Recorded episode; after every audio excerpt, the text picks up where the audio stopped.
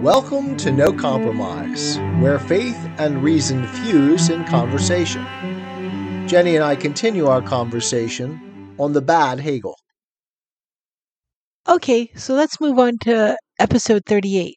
Perfect. Okay, and the two points in this episode are the inversion of value in regards to Hegel's logic and the death of God. Right. Okay.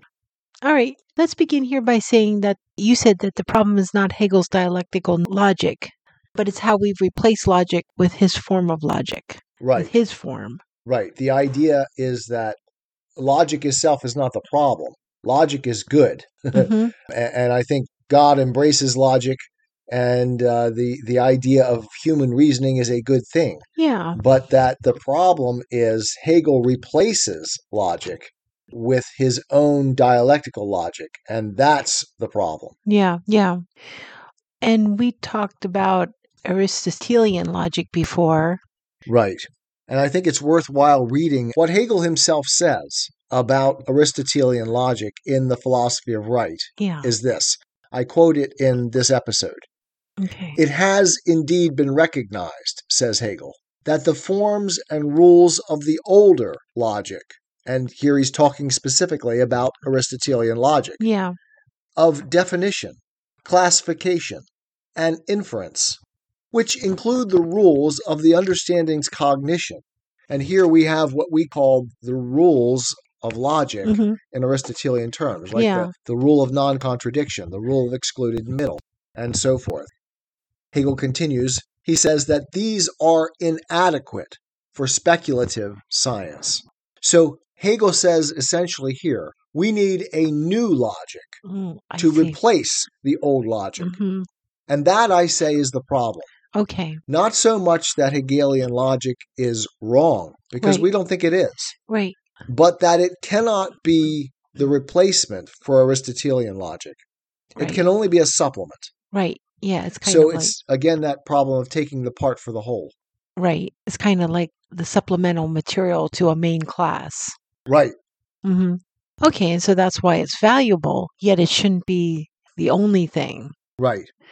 Okay, so now that we understand Hegel's logic can be used like as a supplement to true logic, then the bad Hegel on this is the inversion of value, right? Right. Well, just just picking up on a point Well, there. Hold on, this is where you in the in the episode you get really gobbledygooky. So try to make it easy to understand. Okay, but but going back to the point on logic, I do Yeah. have one more thing I want to say. Oh, okay, go ahead.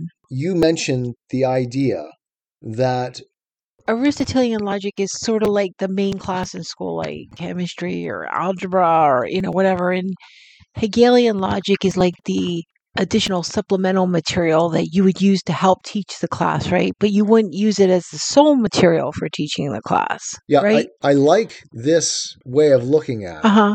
I would say that logic would be the primary discipline Yeah. and Hegelian logic a sort of sub-discipline.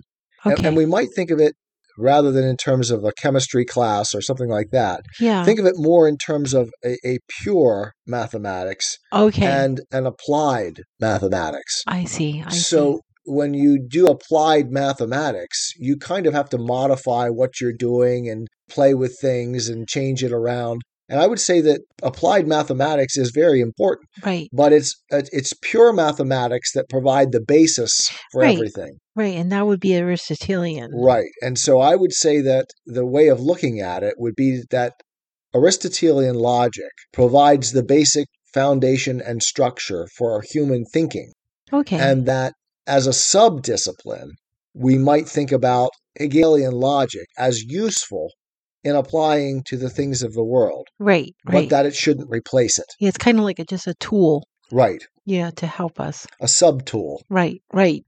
Okay.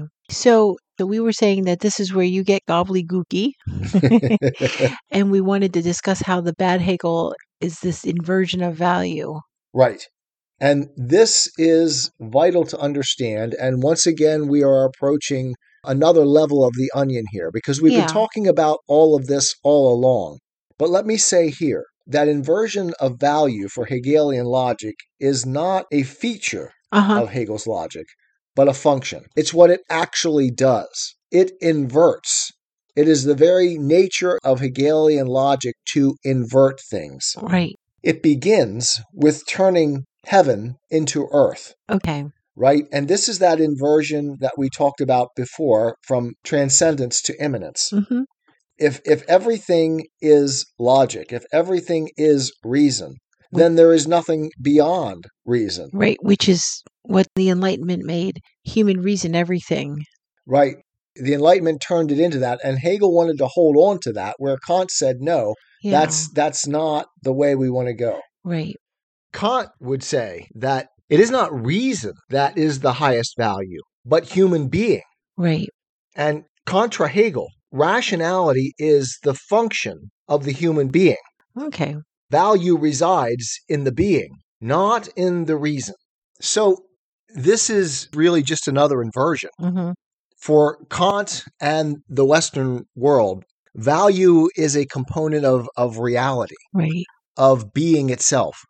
For Hegel, value is a result of the process, Yeah. the progress, the progress, right? hmm Uh, we've talked about that before, that, that reason always ascends. Part of the progress of reason. yeah. For Hegel, then, value is not discovered, but created. Yeah. A- And as illustrated by this, the very beginning of Hegelian logic Yeah. is the turning from transcendence to immanence. And that is an inversion because in the traditional Western world, the eternal world, Yeah. the reality, and this is even in Plato's philosophy, Uh huh. the eternal world, the changeless world, God, is the foundation on which everything else is built. And Hegel inverts that and says, no, that doesn't even exist. Okay. All that exists is this world itself, this world of reason. And of Mhm. course, there are two ways of inverting. The, as you said, in the Enlightenment, the scientists inverted the the two realms of the supernatural and the natural Right. and made the natural everything. So that was part for whole. Right. And Hegel did the same thing from the opposite direction. okay But they're both doing exactly the same thing. And both of them are an inversion hmm because they're taking the reality of the supernatural on which everything else was based, the fundamental reality, Uh-huh. and they're making the sub reality into the whole. right. Um, and so it begins with that inversion. And because it is the very nature of the logic of Hegel, thesis, antithesis, synthesis, it continues to invert. Right. That is, it takes the thesis, the state of affairs that we find ourselves in, and it says this must be challenged hmm by the antithesis. And it is through the antithesis that we come to a higher realization. And so it is the inversion of the normal Yeah. that yeah. is fundamental to Hegel's logic. hmm Uh, um, so it's not surprising that there is an inversion of value here.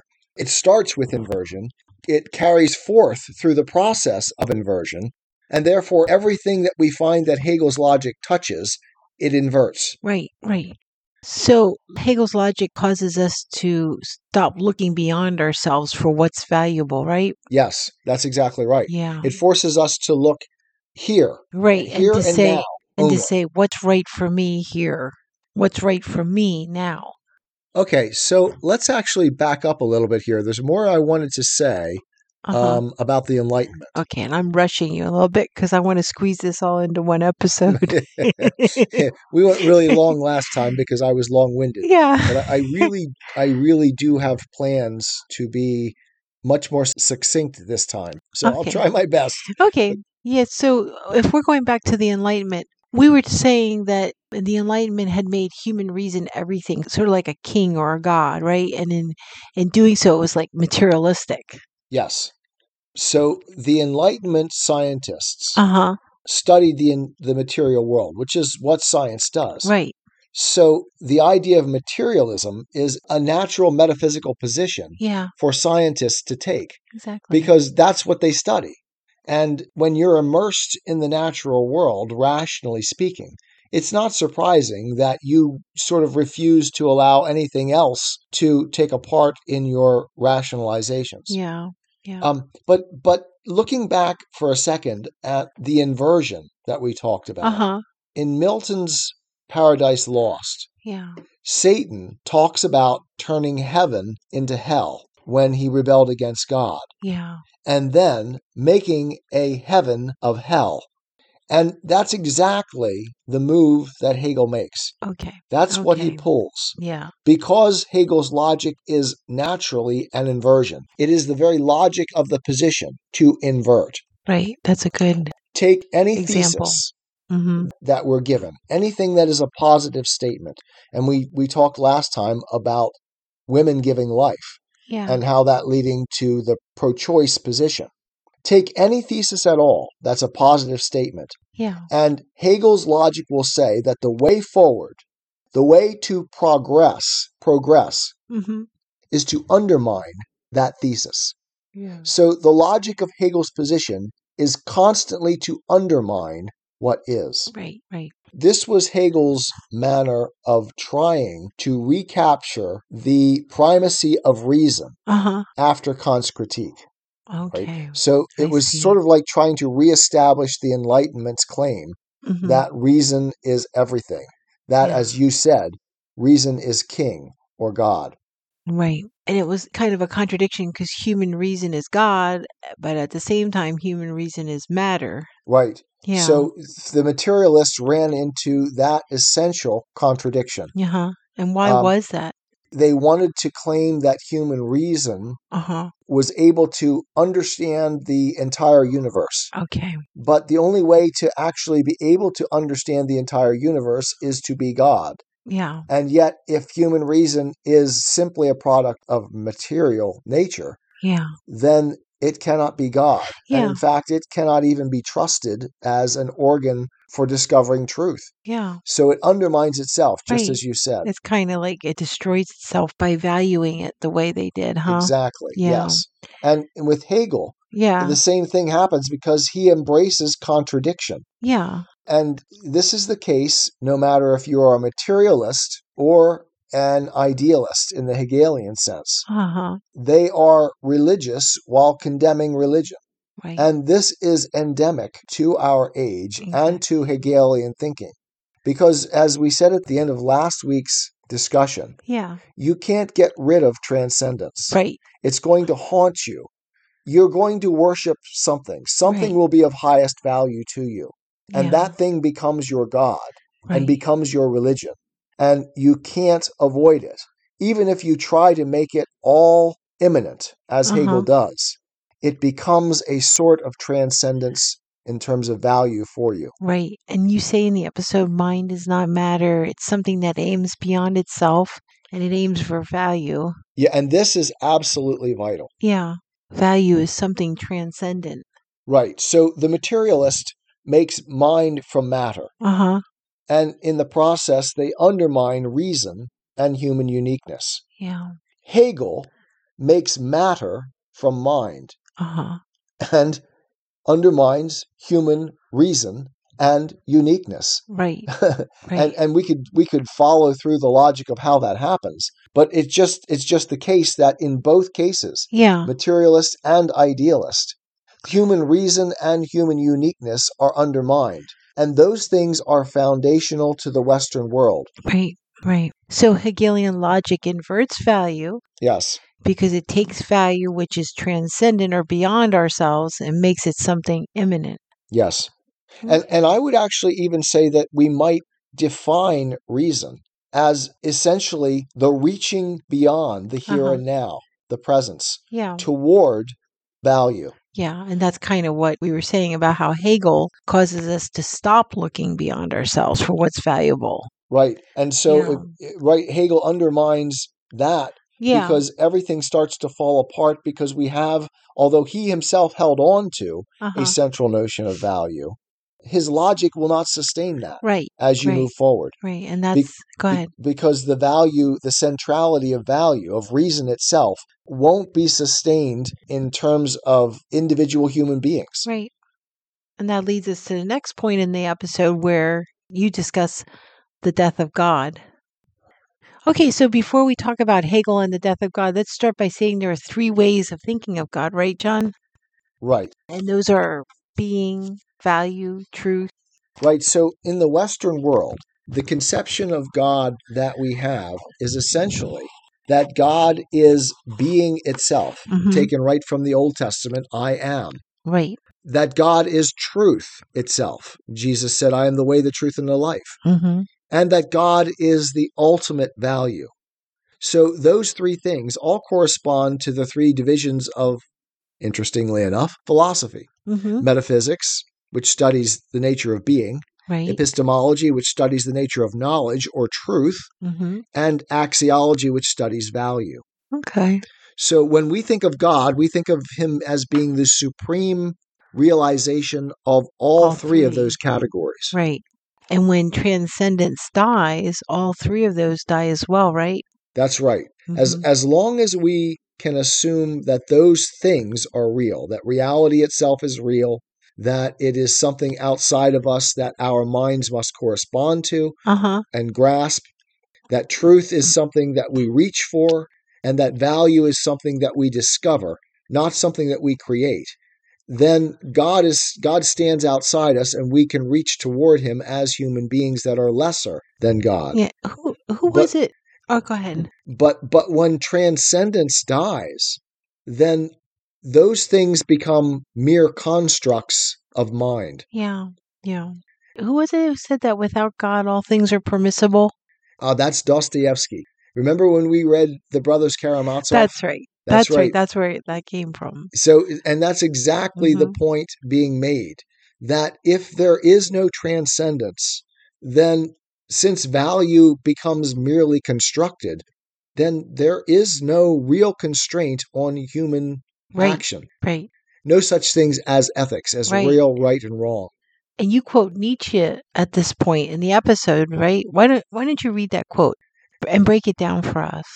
Right. So Nietzsche is famous Yeah, for the idea that God is dead. you're right. And he is often not understood Misquoted. properly. right.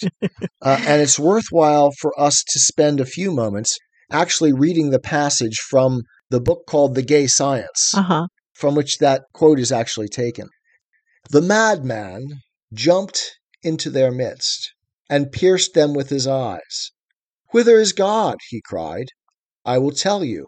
We have killed him, you and I. All of us are his murderers. And there's a, an important point here Uh huh. that the death of God is not someone proclaiming something, Right. it is a social phenomenon. right. Right. Hegel, by denying transcendence, and the social realm by accepting Hegel's logic, has effectively killed God in our culture. All of us are his murderers. But how did we do this? How could we drink up the sea? What were we doing when we unchained this earth from its sun? And there we had that notion of centrality of value, God or transcendence Right. provided that sense of agreement that Mhm. all of us could say, look, there is a truth, there is a real sense of value, there is a real right and wrong, and therefore, even if we have a hard time discovering it, at least we can agree that there is such a thing, Mhm. and that provides a center for our culture to gather around. exactly. But, But when we kill that, right. it's like untethering the earth from its sun, hmm and it travels aimlessly. Right. Whither is it moving now? Whither are we moving? Away from all suns? That is, can we find ever again a centrality of value that can help us to agree? In fact, even direction starts to fall apart. Is there still any up or down? Are we not straying as through an infinite nothing? And here he brings up the prospect of nihilism, right? Uh-huh. Of having no value whatsoever to gather around. Yeah. Do we not feel the breath of empty space? Has it not become colder? Is not night continually closing in on us? We don't realize, Yeah. and this is something that I dealt with as As an atheist. when I turned to Mhm. atheism, Yeah. right? You think suddenly you're freeing yourself, and what you end up in is a, a sea of chaos Right. in which you have no structure in which to really be free within. And that is not freedom. No. It is the death of freedom. Do we hear nothing as yet of the noise of the grave diggers who are burying God? And that is an, an interesting point. The Mhm. grave diggers who are burying God is an odd notion. Right. And yet, that's exactly who we have in our world the materialists, Right. the Hegelian idealists, the atheists, the progressives, the socialists, the academics of our world, the relativists. hmm They are burying God. Yeah. Do we smell nothing as yet of the divine decomposition? Gods, too, decompose. Right. And we in the West are living on the corpse of God right now. Yeah. We're holding on, as Sam Harris does, to all of the hard won values that the Western world has given us Mhm. through the history of living as a Christian world Right. and holding on to transcendence, going even back before the Christian days to the Greeks. Yeah. We're beginning to let all of that go, and all of those values that have sustained the Western world, we're still holding on to some of them, and yet we are letting them go. Right. And as the corpse decomposes, right, Right. what's going to be left? And we have a Mhm. comment on that at the end of, of this. Right. God is dead. God remains dead, and we have killed him. How shall we comfort ourselves, the murderers of all murderers? What was holiest and mightiest of all that the world has yet owned, the Western world, hmm has bled to death under our knives? Who will wipe this blood off of us? What water is there for us to clean ourselves? And then a really interesting point. What festivals of atonement, what sacred games shall we have to invent? There is no escaping Hmm. the religious impulse. Right. Exactly. And we see that all around us. hmm The woke movement is as profoundly religious a movement as any in history, except that it's unbalanced. Exactly. Is not the greatness of this deed too great for us? Must we ourselves not become gods, simply to appear worthy of it? hmm Only religion can replace religion. And Nietzsche, like Cain here, would kill God while standing with certainty in his presence. Mhm. And that is the true atheist, Right. Exactly. who can actually know God is there Mhm. and wish him dead. right. This is, by the way, a good transition to where we go next, Yeah. because this is Marx. Right. This you mean is into the ugly Hegel? this is leads us directly into the ugly Hegel Mhm. and the what I call the prescriptive Hegelians. Right. Man must be God if God is dead. All right. So so basically, to sum up what you're saying and and relating it to the bad Hegel, Hegelian thinking is everyone has different centers, their own stories about themselves. Like this is who I am, and and you're absolute about who you are. Right. So last time we began to discuss about the nature of Hegelian relativism, hmm how the center doesn't hold, Right. and eventually it sort of separates off into individual centers, right. And it Um, pulls us apart. and- and this pulls us apart Mhm. as a culture because there is no central Right. point. And so what we have are collections of points Yeah. Yeah. that are collective values. yeah. And we And- see that today in our identity politics all over, right? Yeah. We have blacks versus whites versus Hispanics versus gays versus transvest trans versus what? I yeah, there's I- so many words now. I can't even keep up with it anymore. Yeah. LGBTQA, QIU, RSQ, but uh, yeah, plus, minus, I don't know. And you call this Hegelian relativism. right. So everything falls apart hmm because we get these individual centers of value. And Yeah. we then take those individual centers and, as Hegel did, make them absolute values. Right. And then there is no way, because everything is relative, to decide who gets to win Right. and Right. which is right, Right. and which is wrong, other than power. Right. Pure, raw power. Why don't you read that last paragraph from episode 38? Okay. So the very last paragraph Uh huh. of this episode 38, I say this Perhaps we should recall here Nietzsche's prescient remarks about God's decomposition. It does not happen all at once. Instead, there is a slow but steady degradation, a progressive, and that word is chosen advisedly, hmm a progressive decline and disintegration. And a disintegration means we fall apart. Right.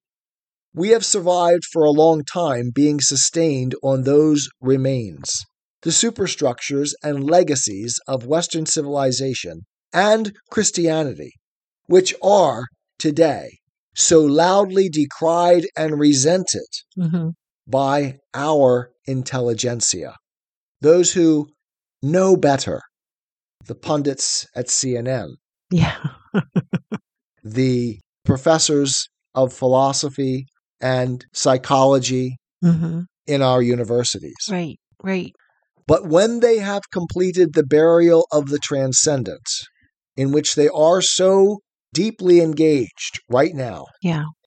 what darkness and horrors we will confront Yeah.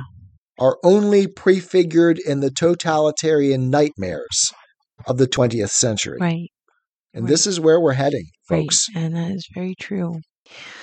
Okay, so so that takes us to the next episode in the series number 39 where you discuss the relativization of value and the death of ethics. And like every other time, we see the progression of the onion here. Right. Right. So we've already covered a lot of those points, and we're just kind of we're revisiting gonna- them again and Mhm. again. Right. Okay, well, so let's start this relativization of value section by let's remember that we've been emphasizing here that the entire foundation of bad Hegel is the denial of transcendence. That's that's important to remember. Right, and it it is Mhm. really the foundation of everything. It's it's the whole point of everything we're doing here. Yeah. And Transcend the death of transcendence is the death of God. yeah. It is the inversion of value. I was going to say when you deny transcendence, you invert value. Right. You said something else in this episode about using Plato. Right. So carrying on on that, Mm-hmm. it, it, with with the undermining of transcendence, value itself is no longer objective or absolute, Mm-hmm. but becomes mere process, becomes mere construct. And social constructivism is one of the fundamental things we find in postmodern philosophy, Right. and it is everywhere in today's world. Mm. It's this idea that everything about our world is a construct of the human mind. Yeah. Yeah. It's merely relative in that sense.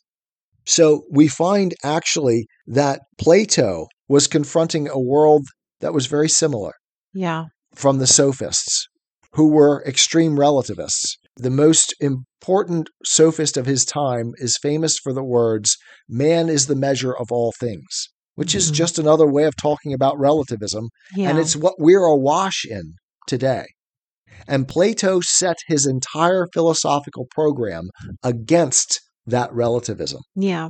And the point of Plato's philosophy was that that which is most real is most valuable, Yeah. Yeah. and that therefore that which is changeless is of absolute value.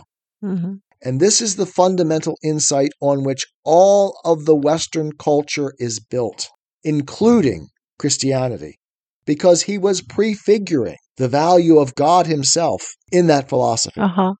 I am the Lord, I change not. Right. Right. So let's bring it all the way down to the earth to your shoes, your favorite shoes. Yes, so when I was when I was teaching Plato at East Stroudsburg University, where I, I spent, I don't know, what was it, about 10 years hmm teaching intro to philosophy. I continually wore my black dress shoes that I had gotten way back in the 1980s. Which is no surprise with you. and and I thought they were like in almost perfect shape. They had Uh-huh. lasted for some 20 years all through all, all through undergraduate school, through graduate school, and then through the majority of my teaching career at East Stroudsburg University. And I would show off these shoes to my students and say, the value of these shoes is how they look almost as new today as they did on the day that I bought them. Mhm. That is, the value is in their changelessness. Right. They're continuing to be as good now as they were before. right. And that is the foundation of the notion of value for Plato. Yeah, yeah, that's really good. That's very understandable. So, okay, so this all leads us to the death of ethics now through the inversion of value, because you say that by transforming value from a reality to a goal, we get the ends justify the means, Right. which is what we're seeing everywhere today, right? Exactly. Mhm. So we've seen that Hegel's logic is just an ongoing process, Mm-hmm. that value is the result of the process, not something that the process aims at, Right. right? Because it aim- aims only at itself. That is what immanence is all about. Uh-huh. So process is something that happens along the way. And if that's the case, then we choose what it is that we value and then we pursue it. Mm-hmm. And ethics then simply becomes whatever means we need to achieve the value we chose Uh-huh. is the right path. Right. And therefore, the end always justifies the means right. in an Hegelian framework. Yeah. And that is the primary sense of ethics yeah. that is ruling in our world today, Today, especially yeah. on the left. But again, one of the points of this series is to point out that we on the right, we. Christians, have been deeply and profoundly affected by this sort of thinking. Right. We have become, almost by default, Hegelian thinkers in that we look at the results of actions in order to determine whether or not the action is right. Mm-hmm. Exactly. And that is the inversion of ethics. right. Exactly. Because God tells us the right from the wrong. It is out there. And that is what we value. And we know in advance what the right thing to do is. Mm-hmm. And if we choose to do the wrong thing in order to achieve our own ends, then we are not acting ethically. Right. Okay, so you quote from Hegel's philosophy of history at this point in the episode. So why don't you read it, comment along the way so we can understand what he's saying? Yeah, this is actually worth reading because it points to the fact that Hegel himself embraced an ends justify the means Uh-huh. ethic. And help us to understand too. Okay. Okay. So this is what he says A world historical individual, that is, someone who is acting on behalf of spirit, Uh-huh. Hegel's reason, is devoted to the one aim regardless of all else. It is even possible that such men may treat other great, even sacred interests inconsiderably. But so mighty a form must trample down many an innocent flower, crush to pieces many an object in its path. This may be called the cunning of reason, that it sets the passions to work for itself, while that which develops its existence through such impulsion pays the penalty and suffers loss. Mhm. Oh, so sorry. Yeah. Yeah. For it is phenomenal being that is so treated, and of this part is of no value. Part is positive and real. And here's the point Mm-hmm. the particular is, for the most part, of too trifling value as compared with the general. Yeah. And you can see Marx and the socialists in this point, willing to sacrifice millions of people to bring about the revolution. Yeah. This is endemic to the philosophy of Hegel Mm-hmm. and to the death of transcendence. Yeah. Individuals, he says, are sacrificed and abandoned. And he's perfectly fine with Mhm. that. Exactly. The idea pays the penalty of determinate existence and of corruptibility, not from itself, but from the passions of individuals. Yeah. So people are completely sacrificable. Yeah. And this is in direct opposition to the ethics of Kant, who says that each human being is of eternal value. Value. It Right. is directly opposed to the Christian notion that each human being houses the spark of the divine, is made in the image of God. Right. Hegel goes on. We might tolerate the idea that individuals, their desires, and the gratification of them are thus sacrificed, and that, as a general rule, individuals come under the category of means to an ulterior end. And there it is, Mm-hmm. Yep. explicitly. Yep, that's right there. the embrace of the ends justify the means ethic, which pervades our society Right. and, I would argue, pervades the church, Yeah. pervades the thinking of everyone in the West who has been indoctrinated with Hegelian thinking, Right. with the. Hegelian logic. Right. We need to again return to an ethics of clear right and wrong, Yeah. not of not of grayscale. So that explains the relativization of value, why it matters. Yeah. Yeah. Yep. If we have no centers Uh huh. and we then therefore as human beings end up choosing individual centers, we fragment, we come apart, and the only thing that can resolve our differences is pure power, Yeah. Which is what we're Which- seeing. which is what we're seeing Mhm. and which which is what the postmoderns have discovered about Mhm. the world that they've created. Yep. It's like they create this world right. instead of living in the old western world where truth was something to find, Right. where right and wrong were clear. right. So they muddy the waters. And and then they they play in the mud and say, "Oh, but the only thing that the only thing that matters is power Right. because you've created the world in which the only thing that matters is power." Mm-hmm. Mm-hmm. All right. So that leads us to Hegel's The Bad, where you introduce the rise of prescriptive Hegelians in this episode.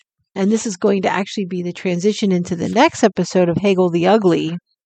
Right. I guess it's worth actually spending a few seconds talking about what I mean Uh huh. by prescriptive Hegelians. Yeah, I think you should do that. That's a good idea. So, prescriptive in the sense that they're changing from the conservative Hegel that we talked about back when we talked about the good Hegel. He simply described what had come before. That was his job as a Right. philosopher, he thought. Whereas the prescriptive Hegelians begin to tell us what the world should, Should. look like Right. right? And essentially, this follows the logic of thesis, antithesis, synthesis. Mm-hmm. And their way of approaching what the world should be is simply to tear down the world that is. Right. So they look at the thesis and the antithesis and say, look, if we're going to get to this better world, if we're going to get to the synthesis, then what we must do is destroy the thesis. We Mhm. must tear it down. The antithesis is the gateway to the synthesis. And the prescriptive Hegelians, therefore, are constantly engaged in the process of tearing down Right. beginning with Marx. Marx's favorite saying from Goethe's Faust was, All that exists deserves to perish. And that's exactly what motivates so much on the left today. Yeah. The idea that all of tradition, all of Christianity, and it's funny, isn't it, that it seems to only be Christianity that is constantly attacked. It's Mhm. like other religions they want to embrace as long as they're opposed to Christianity. right. But anything that has carried through in the Western tradition must be torn down, Right. Right. including the family. It's Mhm. an explicit target for Right. them. The military, all the things that have upheld Western culture must be brought down Mhm. in order to bring about the revolution. Right. Exactly. Um, And so this is this is endemic to what I call the prescriptive Hegelians. yeah. And Hegel's spirit can't maintain ultimate value. Right.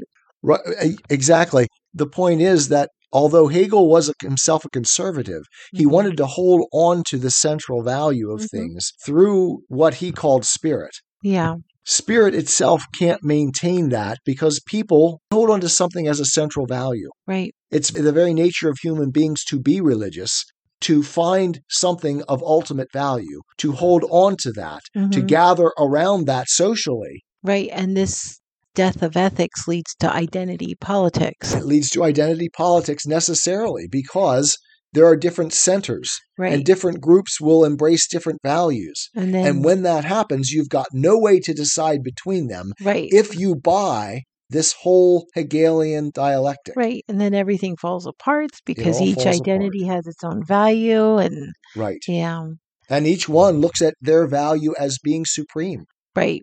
as being absolute in the sense of Hegel's absolute idealism. And then in this episode 39, you use the term retrospective contempt.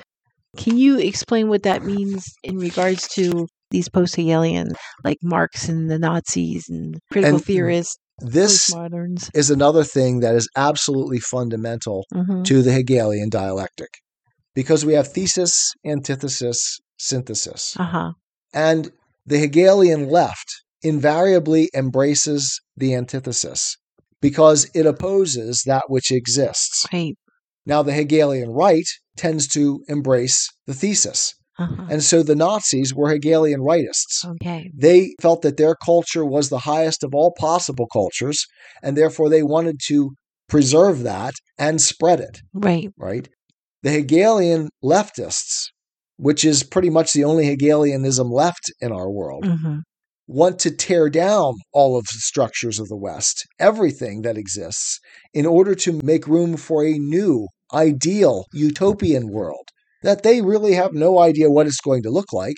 But the only way to get there is to tear down the existing structures, hmm not to repair them, not to make them better, not to build on them, to tear them down in order to arrive at the utopian structure. So, for them, everything that has come before is contemptuous Right. and must be overcome. Right. And I call that the retrospective contempt of the left. Right. And it's evident in Mhm. everything we do. If, if you know history well and you study the history of progressivism, of leftism in the 20th century and immediately before, hmm it is all built on contempt for the Western ideals. Yeah. For the that have built law, for world. tradition. Yep. Yeah. And you can see it in the abortion debate. You see Yep. it in the the slide into the sexual perversion Oh. that we see. Yes. hmm Everything must be torn down. It's- Right. It's, it's like embracing fully Marx's favorite quote hmm all that exists deserves to perish. Right. And right. it's it's right. Satan's claim, right. as we see in Paradise Lost. hmm Okay, so you do a great job at the end of this episode summarizing everything up till now, and I'm going to read the seven summary points. Okay. If you want to comment briefly, because we're running out of time. so, one, emphasis on collective over individual. Yes. Emphasis on the collective over the individual, because that is what the left constantly does. It says that the individual, as we saw in the quote from Hegel earlier, the individual doesn't matter Mm-hmm. because the individual is just a piece of matter for the materialist or just one small isolated element of spirit for the idealists. And of course, in Marx, we combine materialism and idealism. He calls himself a dialectical materialist. That's what Marx called himself. So he Okay. tries to combine both the Enlightenment scientism, yeah. materialism, with the Hegelian idealism, which is Uh-huh. an odd combination, yeah, but it is what has swept the right. West. Yeah, And the idea that it is not the individual that matters, it is only the group, everybody. The second summary point is a progressively radical relativism as spirit loses the center status. Right. So this is just the claim Mhm, that we've made already. mhm. Yep, that we're just as soon as Hegel's spirit becomes recognized that the center cannot hold, Mhm, then everything fragments into collective centers. mhm. And then that's three, a resulting fragmentation of reason into competing factions. Right. hmm And the only way to decide between them is power. Right. And then four, an embrace of contradiction. Right. hmm Which is Hegelian logic, the, Right. the thesis antithesis. Right. mhm, The only way to move forward is to embrace both positions at the same time. Right. And five, a retrospective contempt for what is and has been. Right. We've talked about that. Yep. And six, a morality of ends justifying means, which you thoroughly discussed. Right. And then seven, the death of truth, morality, and Western God. Right. So we lose everything. Exactly. We're in the process today Uh huh. of burying God. Right. And I don't know how we come back from it aside from some sort of revival. hmm Yeah. Because Yeah. to tear down the leftist infrastructure that has been built and Yeah. in place in our country now For years. seems impossible. Right. It's been years in coming. God, nothing is impossible. Right. All right. So this ends our discussion of episodes 37, 38, and 39 of Hegel the Bad. Right. And I think we can all agree that the pernicious outplay of Hegel's ideas, if Mhm. you're agreeing with this analysis, has been absolutely catastrophic Yes. for our world. Yep, exactly. And so our next episode is going to both close out this series and close out the year. Yes. Yeah. And we're going to be, we ahead. deal with the prescriptive Hegelians or the ugly Hegel. Right. Hegel the Ugly. Right. We talked about Hegel the Good, Hegel the Bad, and now next episode, Hegel the Ugly. And hopefully that'll just be in one episode Yep. so that we can close out the year and start a fresh new year with our new ideas. Okay, so my Hegelian observation this time is this. The Christian atheist, is he a Hegelian dialectic or just an oxymoron? or just a moron. and be sure to join us next episode. Also, if you're listening on YouTube, take a moment to subscribe. We would really appreciate that. For sure. Yeah, and no matter how you're listening, feel free to leave a comment, any questions, even topic ideas that you have for future episodes as we head into the new year. And lastly, if you'd like to buy us a cup of coffee, there's a link in our description to do that. And thanks again for giving us your time and hope you have a great week ahead. I am a Christian with the searching and skeptical mind of an atheist. I don't want to believe anything that isn't true. I know both sides of the looking glass, and I know them with open eyes. I choose Christ's side. I invite you to join me from wherever you stand before the looking glass. That's this week's episode. Thanks for listening, and remember, you can have your religious cake and eat it too. You can have reason, respect for science, a 21st century worldview, and be a Christian.